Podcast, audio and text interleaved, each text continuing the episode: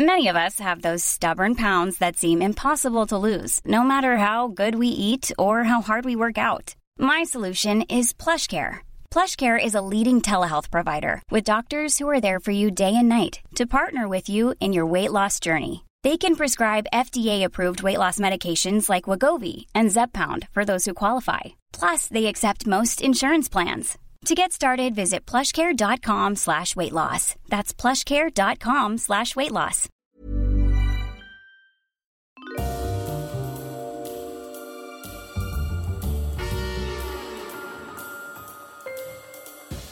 Ladies and gentlemen, welcome to Histories of the Unexpected. Welcome, welcome. It's the show where we demonstrate that everything, simply everything, has its own history, like whales, loss, and apologies.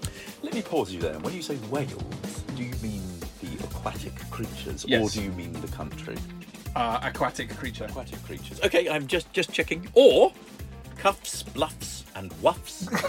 wuffs is, is all about dogs. It's You just it's made that up. canine history. I did. Or ant, ants, pants, and rants. Whoa. And rants is very connected to what we're going to be talking about today. Uh, however, before that, as you all know, we will be following the links in our minds as we come across them, explaining how these histories link together in unexpected ways. Who knew, for example, who knew that the history of gloves, about which I am obsessed, is all about the Holy Roman Empire, gift giving, poisoning, and manliness? And I am, in fact, part of an AHRC research network on gloves at the moment. Ah, And I'm going I'm going to Bath on Friday as part of it. I'm going to meet lots of people who work in gloves museums around the country. So I am super excited. gloves museums around the country. Yes, Um, I might be ignorant, but are, are there... Northampton, Worcester, Shut. Bath, No, blah blah blah. I don't believe it. Victoria and Albert Museum, Mm. the Museum Museum of London, uh, full of collections of historic leather gloves. There are people Are there from socks museums? You should know there are not socks. The thing with leather is it survives. Socks tend to get holy and I have leather get socks. thrown away. You have leather, I'm sure you do. leather socks and leather underwear, I Right, uh, imagine. yeah. Uh, or, James, that the history of the itch Ah, yes. is all about phlegm, penitence, infidelity, syphilis, and gunpowder. I can imagine. And jokes, practical jokes. Did you ever have itching powder? I once had itching powder put down my back by a friend. It's terrible. Have you ever had that? Scratched my back raw. Horrid. Horrid. I think I might have just made that up. Yeah, I was convincing it. Yes. The man sitting opposite me, ladles, ladies and gentlemen, he would, um, ladles and gentlemen, Ladles and ladies and gentlemen, he would spit in the face of history. I would, and I regularly do. He is the angry but kind Professor Extraordinaire of Early Modern British History at Plymouth University. It's Professor Extraordinaire. Hello! The angry James like that? Daybell. The angry James Daybell. And the man sitting opposite me is the Jim Dixon of history, uh, the original angry young man of history, a la Kingsley Amis. It is the wonderful but very uh, cross today, uh, Dr. Sam Willis. He slipped in a literary reference which has gone completely over my head, which happens quite a lot. Lucky Jim. Who am I supposed to be? Lucky Jim, uh, Jim Dixon, who is the main protagonist of that brilliant book, uh, Lucky Jim, by Kingsley Amis. Right. Uh, it was written in a tradition of the angry young man, those in intellectuals uh, who post World War ranted against society. Ah, hence rants. So- Hence, hence rants. well, So, as if you can't guess what we're doing today, we're going to do the. history of anger. Do you, are you an angry person? I'm not telling you that. um, I used to be an angry young man. did you? Yes, not in a sort of not in a in a not in a sense that I was railing against society, but just as a teenager, I was quite hot-headed. I, I mean, I'm sure it was puberty and all that, but just intellectually quite quite cross Yeah. and quite challenging and you know iconoclastic, which, which is great as a, thing to do as a teenager, but also a bit. Um, I went to the kind of school where you just had to learn to look after yourself Yeah. and so um so I was you know I was I'm sort quite- of slight hot headed. I'm kind of dismissive, but I don't get angry with. I don't think I. I've never been someone who gets cross with something unless I can change it. I know I can change it and I can't, or something like that. I'm more um, not sure what the purpose of it is. I get cross with inanimate objects like shoelaces or you know, particularly when I'm in a rush. frustrated. Particularly when I'm Can in you a get rush. No, I can get totally cross with, with, with things like that. You know, and particularly when I'm in a rush, trying to get out of the house and sort of you know drop things and thing, you know, can't find things or whatever. But, So, but also know- I'm know very the- methodical. the famous coffee incident when you ruined your computer. I do remember that. Yes. So were you cross with the coffee cup? No, I was quite. I was quite. Um, I was quite philosophical about that. Oh, really? But it was sort of almost one of those out of body experiences. I take myself off regularly to go and write in places, and you know, a very sort of tranquil environment, digitally free, digitally dark. Um, and one day I was sitting in my favourite armchair in my favourite place to be, and uh, tapping away on the computer. And lo and behold, a coffee cup just sort of almost levitated, floated, and before I could do anything about it, it just sort of landed on my computer. Uh, however, and, and destroyed a three and a half thousand pound Mac. Um, however, um, I wasn't that cross. No. Okay. Uh, I don't get cross too much with myself. with the inanimate I'm, objects. I'm quite I'm quite comfortable with myself. Yeah. Oh, well. Um, and uh, you know, and and um, accidents happen and all that. I'm but- certainly getting crosser. So there's a personal history of crossness. Is I think the point we're trying Yes, to get at. it is. So you can be cross. I was just different, blathering. Different was just- periods in your life. You were making a very sensible point. You can be an angry young man. You can mellow with age. That Yes. everyone's own personal lives will have a history of crossness, a history of anger, and you will vividly remember moments of anger in your lives. And I think when um, your the blood rushes to the head and you end up ranting and venting. Um, sometimes it can be a fairly profound and quite shocking and scarring experience, not just for the people you're ranting and venting at, but also um, yourself, which means Yes. I think moments of anger will sit in your historical mind as powerfully and as um, permanently as moments of loss and sadness, Yes, or joy and happiness. I think so. I think one could one could look at anger across the life cycle as well. So you know, um, I imagine babies are quite quite cross, quite angry, um, Furious. Ex, ex, you know, experience anger in a, Milk! in a particular way. Um, and that, but you know, I think teenage years are quite uh, you know quite angry years, and then a sort of mellowness, and then you know as one as hormones do things to different parts of the body, anger can be manifest physically. Yeah. Um, but let, let's think about a taxonomy of, of anger. How do you start studying a history of anger? How do you start defining anger as a concept? And there's been brilliant, brilliant work done on this. I've just been reading Thomas Dixon's blogs on this. He runs the Centre for the History of Emotions at Queen Mary University. We read his book on Weeping Britannia when we looked at the history of tears. Brilliant uh, professor of the history of emotion, and he's got a series of blog posts on the history of anger. And it is a really interesting it's a really interesting topic that is that is truly interdisciplinary. It's not just history, but it's also very philosophical. It's it's the history of emotion. It's psychology. It's it's about medicine and how do you start looking at anger as an emotion, as an idea, as a as a philosophical idea. It's something that uh, interested the ancients and beyond, and this idea of anger. How do you see it in its linguistic variants? You know, different definitions of what anger is. Ang- anger is how we categorize anger in English speaking Western traditions, but how is that dealt with across the world? Um, biologically, how does anger manifest itself in physical symptoms of the body? Do you do, or is it something that's connected to uh, that's connected to cognition and thought? So, is it something that um, is it something that you that you it's it's it's a thought process that is in some way related to something. So, what is it that makes people angry? Then you can think about um, views on anger. Is anger something that is is anger something that is accepted as part of ordinary nature? Is it something that needs to be controlled and contained? Is is anger sinful? You think about the seven deadly sins and wrath, this sort of uncontrollable anger.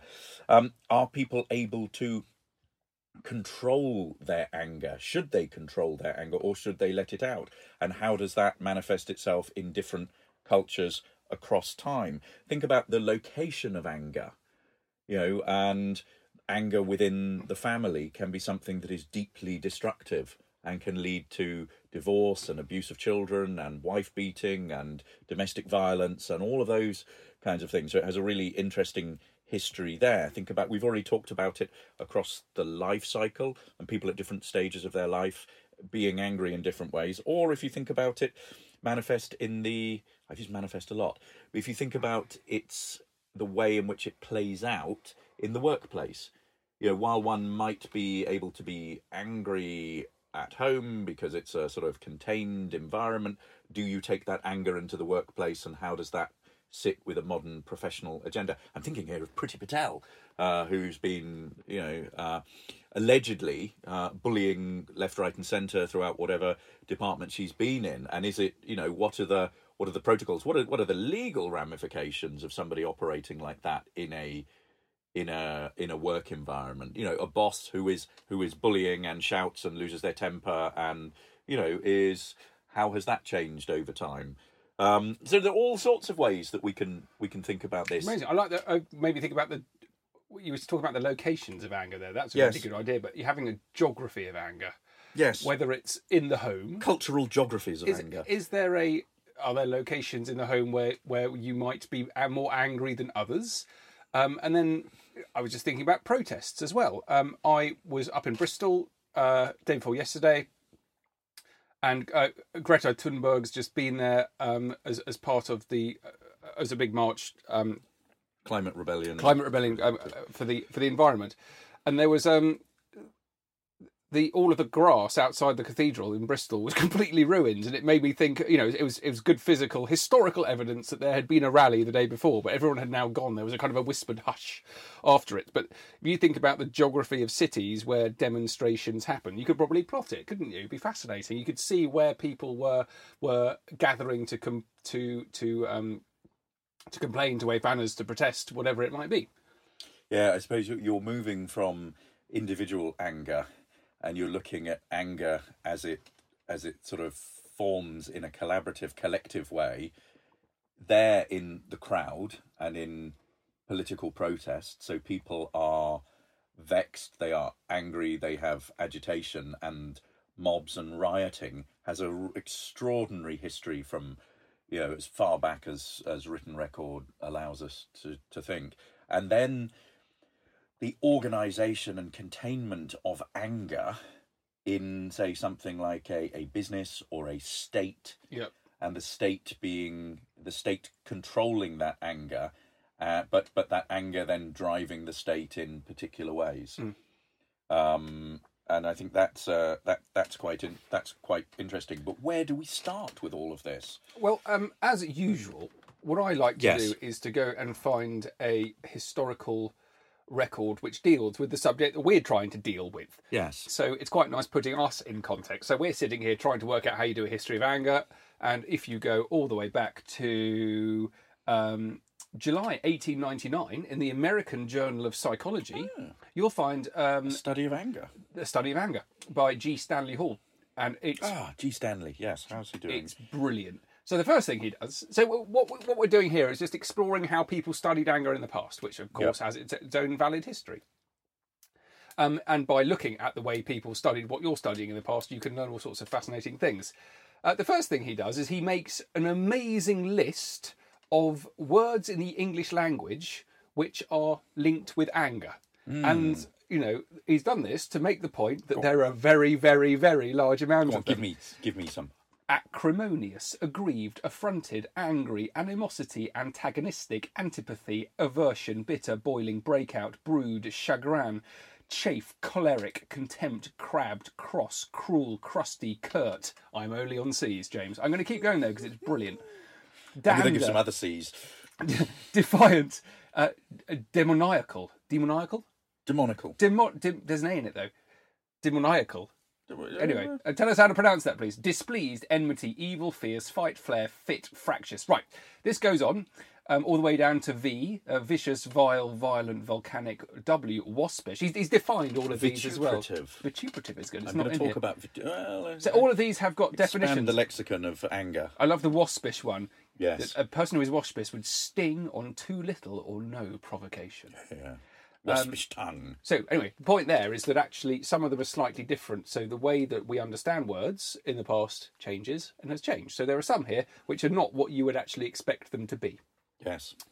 Um, and anyway, he goes through those, and then he what he does is he he amazingly groups them into twelve different groups. So there are words linked with choking and strangling, with writhing and twisting, crookedness, bursting, tearing, seizing, uh, make a noise like yelling, uh, malicious talk, swelling, uh, words that are based on the heart, others like gall, bile, or spleen, which are based on the liver. Um, and then what he does is he sets aside those and he looks at the way that other historians of other other sort of philosophers have looked at anger in the past. He goes back to um, a chap called Gebhardus in 1705, Slevoli- Slevoitius 1711. So he's looking at 18th and 19th century stuff. All of them giving elaborate descriptions of anger um, and and treatment as well. Um, one chap thinks that anger can cause cancer, and I love this phrase, and is liable to foreclose a mortgage of weakness in organs. Ooh. Yikes. That's had it right. Um, and and then it goes on to explore how and why anger might, on occasion, um, be noble. It's um, it, it, it can lead to a to a, mo- a murder. He says, could if, if acted in a moment of passion, is a crime possible of the most noblest of natures. Um, I was fascinated by this aspect. Um, here, savage races often work themselves up to a transport of rage for their battles by dances and yells and rush upon the foe in blind fury. The warrior's face is made up in the most fiendish way. His weapons suggest torture more than death, as do even his ornaments and his scars are eloquent of the most desperate encounters.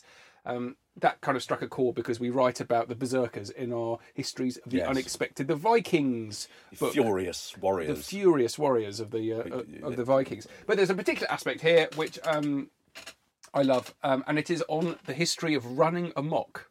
ah, It's actually a thing. Didn't know this. Um, and of course, it's a thing. Amok is a really weird word, and it sounds a bit like it's from Southeast Asia. It sounds like a Thailand word, doesn't it? A Thai word, and that's because it is. excellent. what is to run amok? Well, well um, let me just tell you what this guy has, describes it as. This is again from 1899. Common among Malays and in other Oriental lands.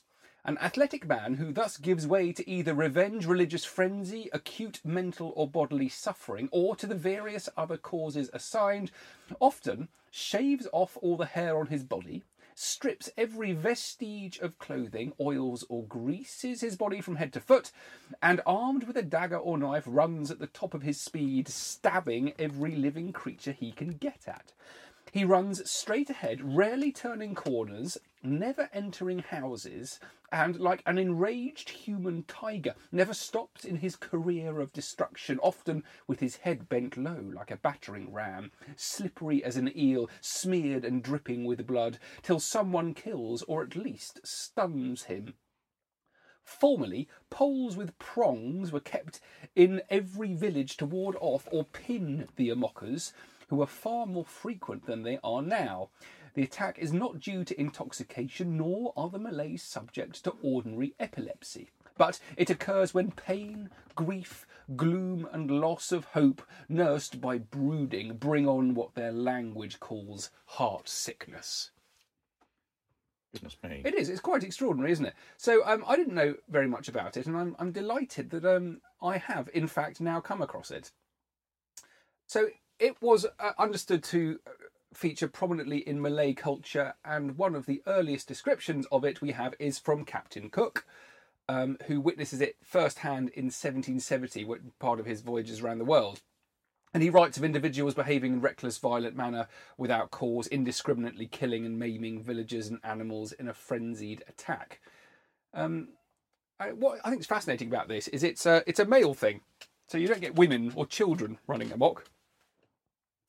Um, and it somehow seemed as a way of of escaping the world that they were frustrated with, um, since perpetrators were near, normally killed or they committed suicide afterwards um, and a way of resetting one's reputation as well, something to do with honour. Um, you're proving yourself that you can be a man who can be feared and respected. So it's a you know last kind of great firework for very troubled, angry people. Uncontrollable violence Yeah. of angry people. Yeah. Yes. Okay, I'm going to take anger in a slightly different direction, and I'm going to start with Francis Bacon. yeah, yeah. uh, late Elizabethan, Jacobean, polymath, intellectual, Lord Keeper, published a very famous book called his Essays, where he writes about all sorts of um, all sorts of ideas uh, and and and concepts, and it draws on classical sources. And he has an essay on of anger, uh, and lots of the ancients, Seneca or Aristotle, uh, talked about anger uh, in various ways. Um, and here is Bacon on anger. To seek to extinguish anger utterly is but a bravery of the Stoics. We have better oracles. Be angry, but sin not. Let not the sun go down upon your anger. Anger must be limited and confined, both in race and time. We will first speak how the natural inclination and habit to be angry may be attempted and calmed. Secondly, how the particular motions of anger may be repressed or at least refrained from doing mischief. Thirdly, how to raise anger or appease anger in another. And that's connected to oratory. So it's the way in which you, you rally the crowds to be angry. For the first, there is no other way but to meditate and ruminate well upon the effects of anger, how it troubles man's life. And the best time to do this is to look back upon anger when the fit is thoroughly over. Seneca saith well that anger is like ruin which breaks itself upon that it falls. The scripture exhorteth us to possess our souls in patience. Whosoever is out of patience is out of possession of his soul. Men must, men must not turn bees. Your bees again. Anger is certainly a kind of baseness, as it appears well in the weakness of those subjects in whom it reigns.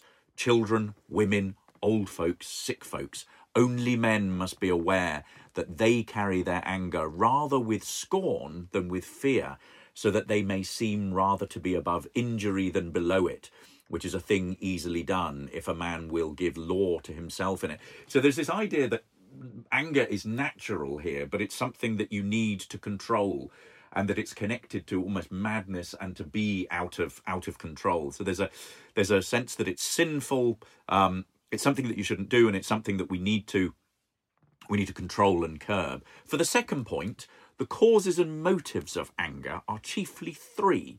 First, to be too sensible of hurt, for no man is angry that feels not himself hurt, and therefore tender and delicate persons must needs be often angry. They have so many things to trouble them, which more robust natures have little sense of. So, in again, it again, anger. The cause of anger is about being slighted. The next is the apprehension and construction of the injury offered, to be in the circumstances thereof full of contempt.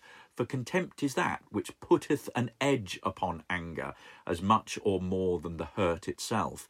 And therefore, when men are ingenious in picking out circumstances of contempt, they do kindle their anger much.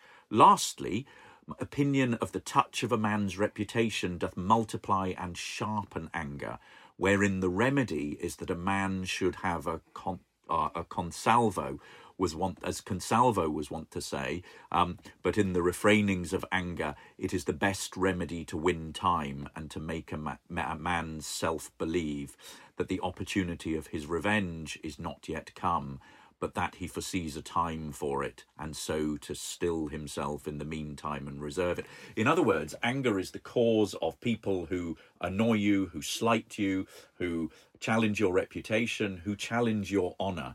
So that's the causes of it, and then it's connected to revenge. So don't be too hot-headed if somebody does that. Take your time and reenact your, enact your revenge later on. To contain anger from mischief, though, it take hold of a man there be two things, whereof you must have special caution. The one of extreme bitterness of words, especially if they be accelerate or proper, um, and again, that in anger a man reveal no secret, so don't be too hot headed, for that makes him not fit for society. The other, that you do peremptorily break off in any business in a fit of anger, but however, howsoever you show bitterness, do not act anything that is not revocable. In other words, anger leads people to act in ways that they will later regret. So you need to be able to control yourself. And finally, for raising and appeasing anger in another, it is done chiefly by choosing of times when men are forwardest and worst disposed to incense them, again by gathering, as was touched before, all that you can find out to aggravate the contempt.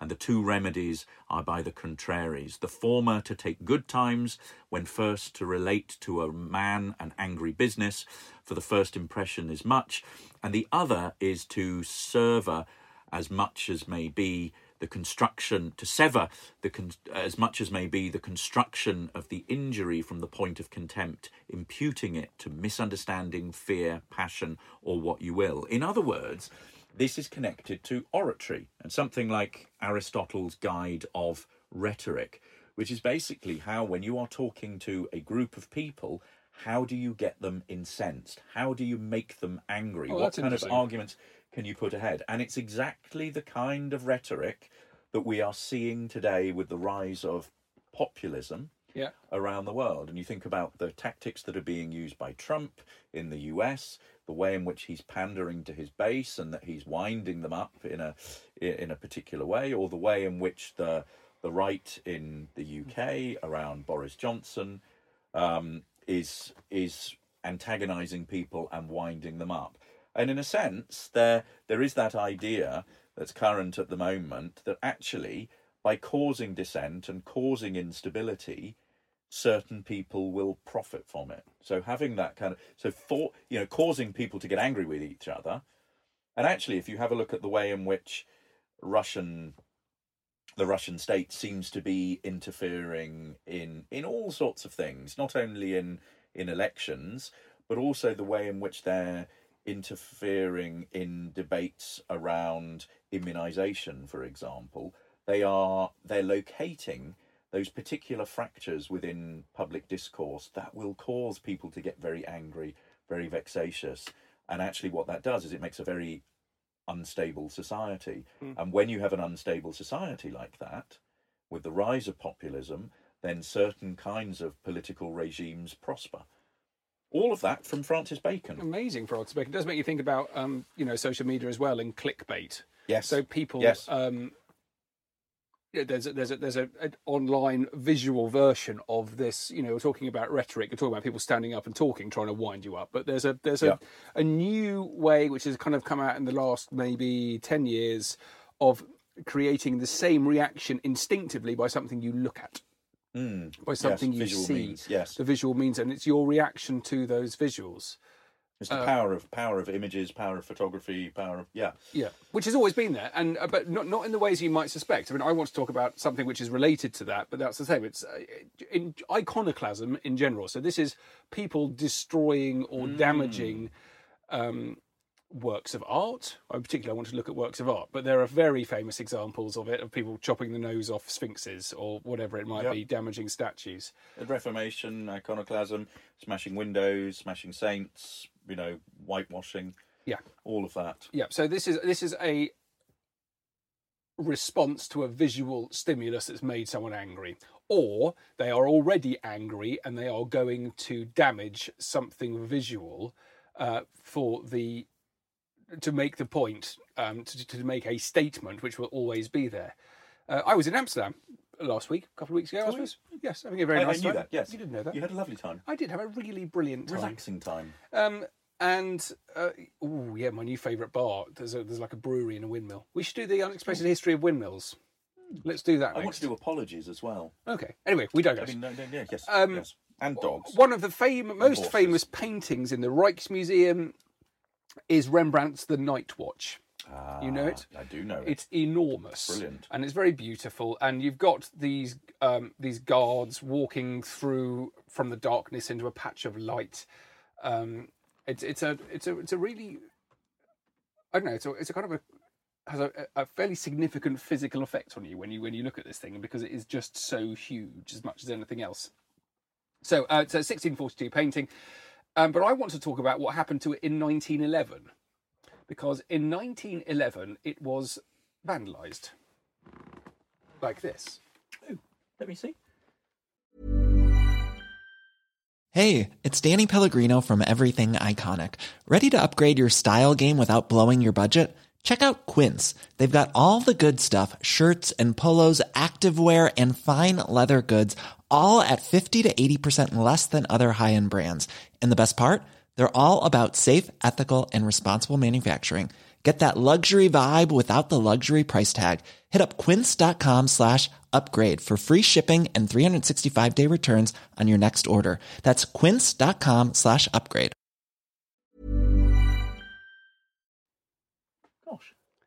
Um, and it's daubed. Daubed in paint, isn't it? Yeah, those are scratches. Scratches, Scratches. on the varnish.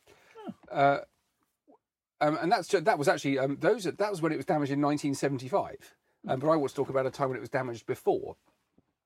Um, and it had even been damaged before 1911. I'm talking about 1911, but there's a there is a history of the specific damage to this painting, which is interesting. You want to say something? I was going to say that makes me angry. Oh, does it? Yes, Oh, interesting. the idea of, of um, incensed. Um, so the assailant at the time was Cross, and he did this. Uh, this is a, a- wonderful uh, article on the motives of iconoclasts, um, and he did this because he believed that the state had deliberately stopped him from getting a job, and he'd been dismissed from his post as a cook in the uh, Royal Navy, in the Dutch Dutch Navy.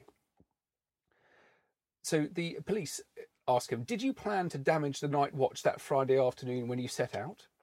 No, he said, but when I went for a walk and entered the Rijksmuseum, I suddenly had the idea of avenging myself on the painting to cool my anger on it. I thought it belonged to the state. I didn't want to ruin the painting, I only wished to scratch it a few times. But why did you choose the night watch? He answers, because it seemed to me the most expensive possession of the state. When I'm annoyed, I'm capable of anything. Uh, so fascinating there, uh, and it's been repaired since. But there are some works of art, with Night Watch is one of them, which have been uh, attacked by angry people again and again and again.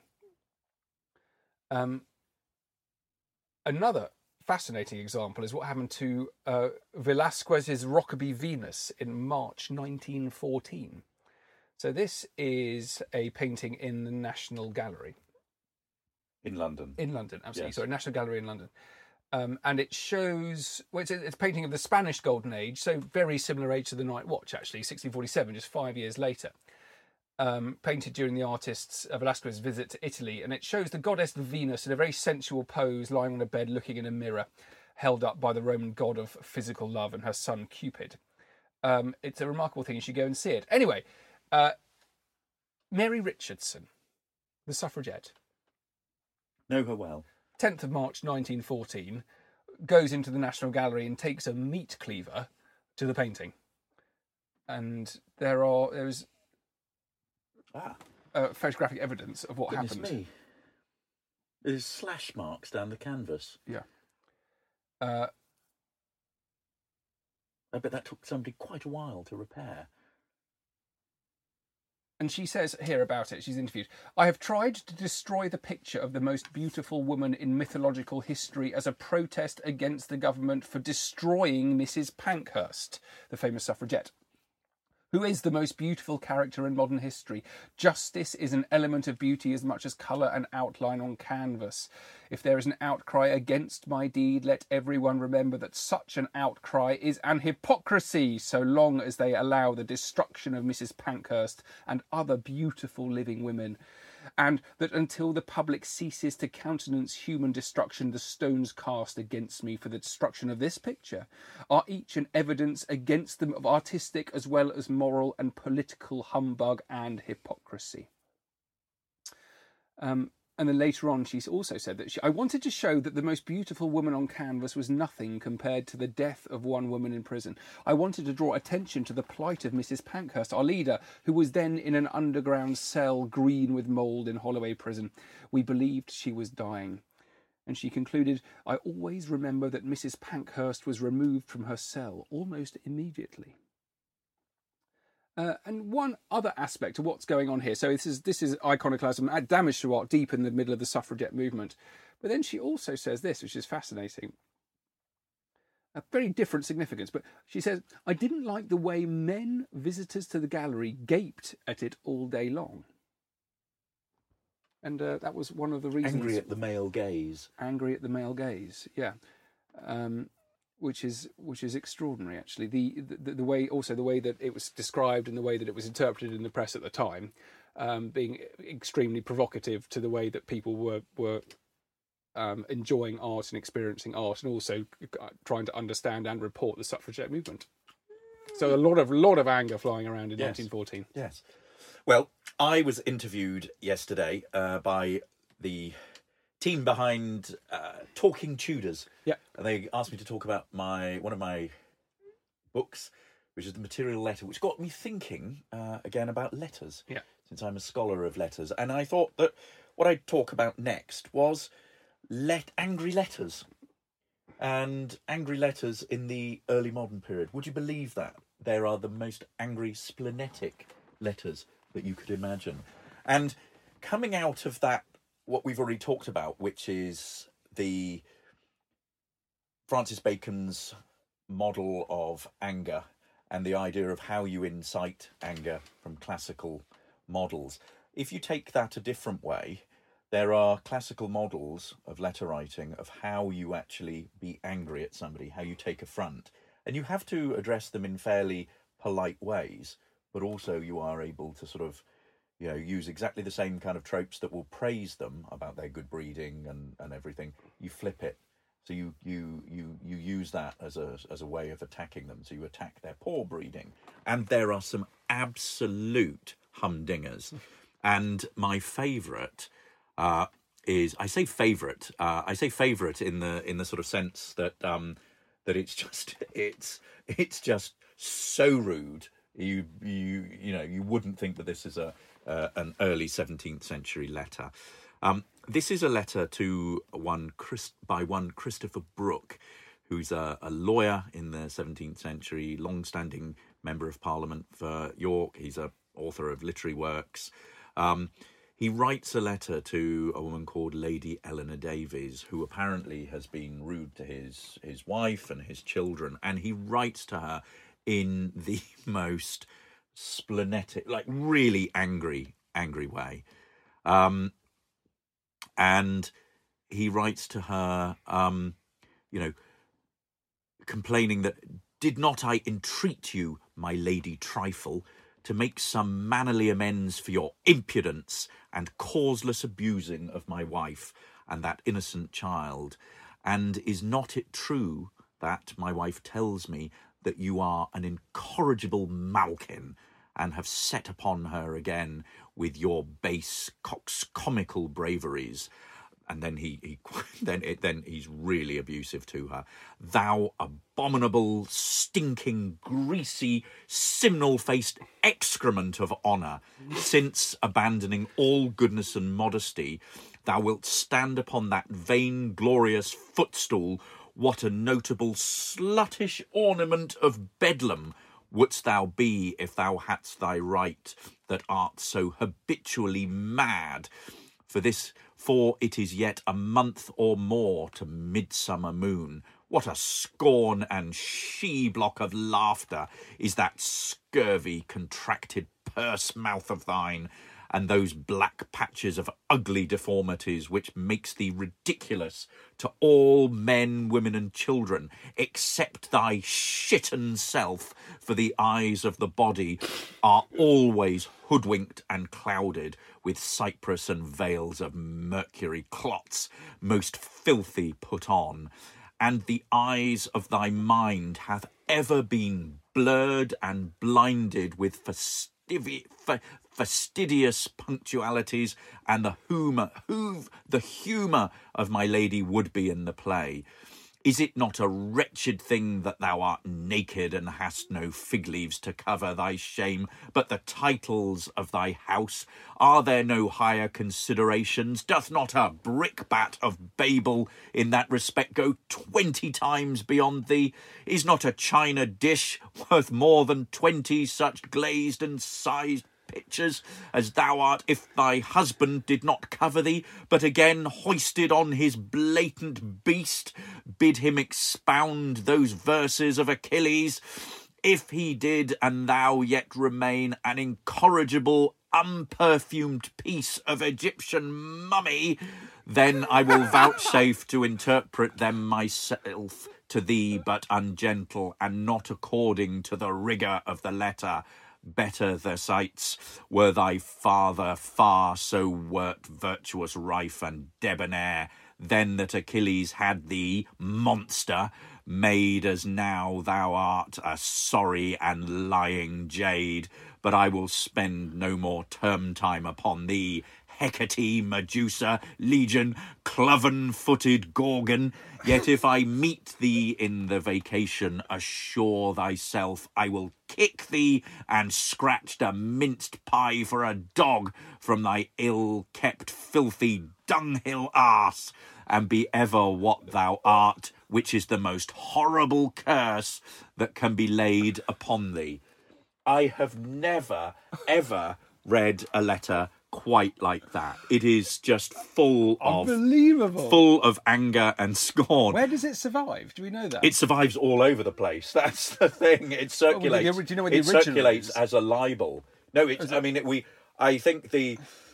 It's printed. It's it's all over okay, the place. right, I mean, it's yeah. it It's like really a is a kind of yeah. you know, it's a phenomenon. It's one of those sort of li- you know, libelous letters um, from this period, and there's a really close line between, you know, really overstepping the boundaries. That how do you write to a gentlewoman in that?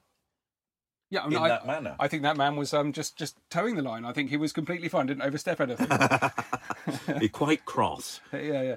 Um, but you know, it, well, that's actually just led me on to one of the other things I was thinking about was you know this this person here has fundamentally lost all control and restraint, um, and there is a whole history of controlling your anger and of not losing restraint. Anger And- management. Anger management, and one particularly interesting chapter of that is in Victoria pugil, Victorian pugilism. It, it's in boxing. It's being able Yes. to control Ah, it. yes. Um, I'm not sure I've got time to really get into it now, but the fundamentals of this is that if you're fighting and you let your anger control the situation, you've already lost the fight.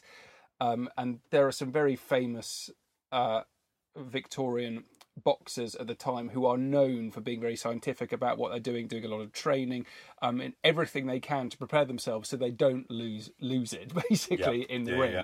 Um, and it's also linked to what is acceptable in the ring. Basically, losing your temper is not acceptable in the ring. Yes. Um, as long as uh, dropping, gouging, shifting, and other kind of descriptions of what's going on. So there's a whole history of like the tactics and the rules of boxing, as well as the sort of the moral moral purpose behind it.